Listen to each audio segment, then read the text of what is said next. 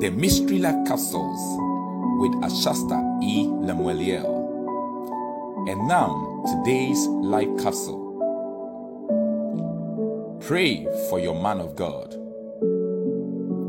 Reading from the book of First Thessalonians chapter 5, the verse number 24 to 25. Faithful is he that has called you. Brethren, pray for us. The work of the ministry is never easy and will never be easy. Jesus did not promise us an easy road.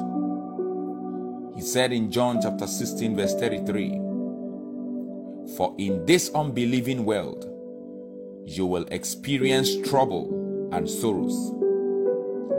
But you must be courageous, for I have conquered the world.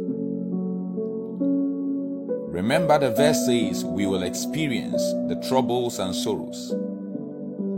But the truth is that Jesus also went through and he also conquered.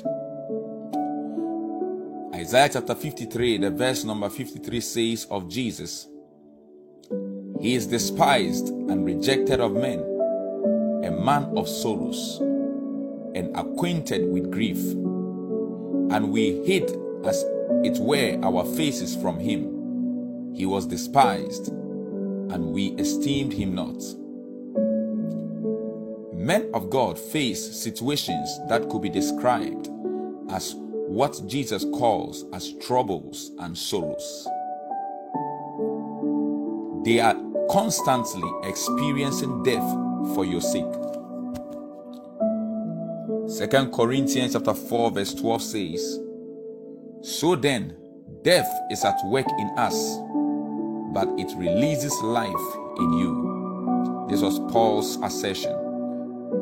Aside physical challenges, there are spiritual challenges that men of God face. Paul the apostle was not an exception. He said in 1 Corinthians 15 verse 32, If after the manner of men I have fought with beasts at Ephesus, what advantaged it me? Beloved of God, be more than active in praying for your man of God. When he is safe, he will be more of a blessing to you and to your family. Shalom. So let's say this prayer. Father God, I thank you for the gifts of my man of God. Pray that you will strengthen him to run the race without forsaking the work or getting weary. Even in difficult times, be his strength. In Jesus' mighty name, amen.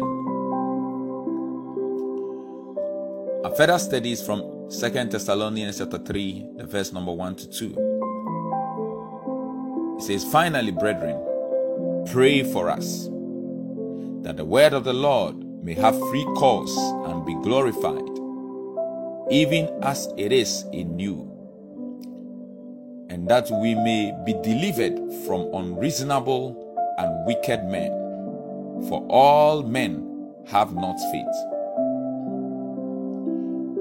A second reading from Ephesians chapter 6, the verse number 18 to 19 says, Praying always with all prayer and supplication in the Spirit, watching thereunto with all perseverance and supplication for all saints, and for me, that utterance may be given unto me, that I may open my mouth boldly to make known the mystery of the gospel. Amen. Thank you for your time, and I believe you have been blessed.